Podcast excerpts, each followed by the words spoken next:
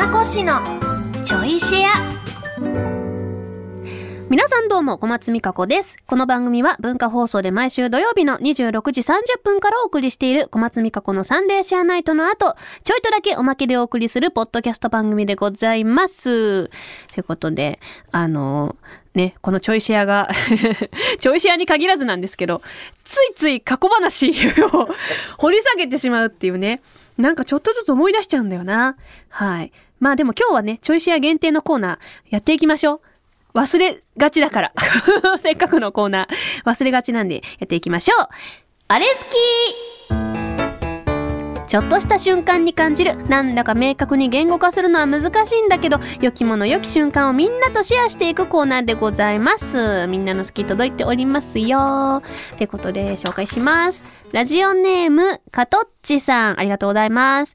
先日、無臭打の CM ソングの話をされていましたが、僕な、僕の好きな CM ソングは、日清のラーメンの歌で、チョコレートプラネットさんが歌う、これ絶対うまいやつって歌がめちゃくちゃ好きです。流れてくると自然と歌っちゃうくらい好きです。わかる。わかる。私もなんかこれ、なんだろう。一回注視してみちゃうもん。これ絶対うまいやつって真剣に歌ってる奥から来るやつは何なんだろうなって思いながら、いつも真剣に聞いちゃう。これはちょっとわかりますね。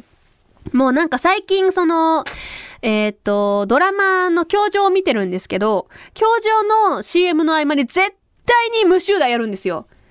結構シリアスなテンポじゃないですか、教教場ってドラマが。そのシリアスなところから、バッと切り替わって、ムッシッシー、ムッシッシー、ムッシー、ムッシー、みたいな。ボチューカバーよボチュー、ボチュー、ボチュー、ボチューってやってると、あの、すっごいね、我に返るんですけど、あれが面白くて、もう、あの、毎回その CM になるたびに、うちの祖母越しにムッシッシーってあの CM の実況中継を送るっていうのが習慣になってるんです。ボチュボチュボチュボチュうるさいって言われるんですけど。そう。でもこれわかるななんかついつい、あれは本当に CM ソングの、なんというか、もう、ドメリットですよね。もうみんなの頭の中に残ってるけど。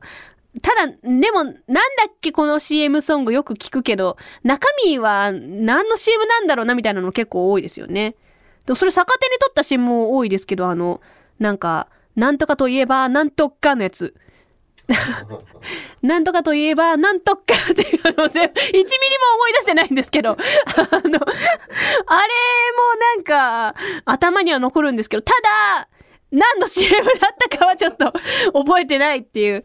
でもインパクト勝負なのはね、本当に非常によく残ってますよね。でも、日清さんは結構そういうとこ最近攻めてるなって思います。あの、TikTok ユーザー系に向けた店舗のあの感じの CM が増えてる気がします。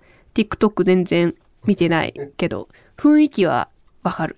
だって TikTok の動画が Twitter に転載されて、あの、バズってたりしますもんね。逆輸入でね。そう。これはでもなんか、やっぱり、そういうでも CM の頭に残るっていう部分は変わんないのかもしれないですね。続きまして。ラジオネーム、桃田屋さん、ありがとうございます。僕はよく歌舞伎町のライブカメラを眺めてしまいます。新宿歌舞伎町のライブカメラは24時間 YouTube で生配信されているのですが、深夜、それこそサシエナが放送されているくらいの深い時間のライブカメラを見ながら、歌舞伎町の歩いている人の人生に思いを馳せていろいろ妄想するのが 好きです。へー。あ、渋谷とかはありますよね。あの、交差点のところね。あそこは常に、あの、やってるイメージはあるんですけど、歌舞伎町にもあるんだ。歌舞伎町の、どの辺？映してんだろうこ、交差点？あの、なんだろう。映画館とか近いところ？ゴジラの近くのあたり？東宝シネマズか？あ、あそこ、え、どのスポットに行けば映るん？見てる？つって。ね、でもそういう人もいるだろうね。生配信してるの知ってて、あえてそこにこう、まあ、渋谷とかそうですけど、ハロウィンの時期とかね、あの、仮装でわざわざ映りに行くみたいな人もいますしね。へえ、見たことなかったな、ライブカメラ。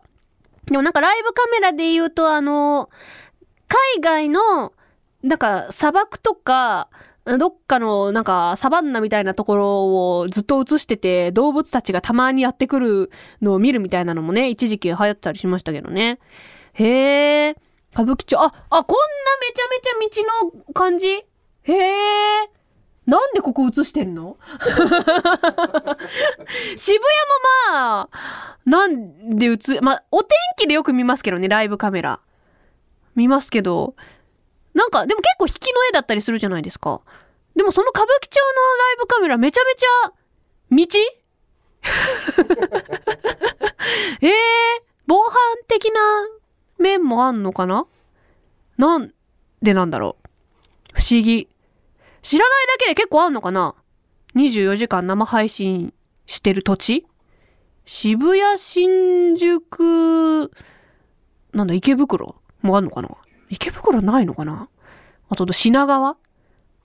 品川だともうあの、よくニュースで人の多さを、あの、紹介する品川のあの改札から出てくるサラリーマンたちの、あれはライブカメラじゃないですもんね。あれは毎回あそこで撮りに行ってるんですもんね。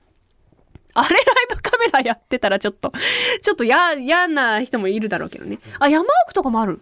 へえ。あ、空港？意外なところにあるんだな。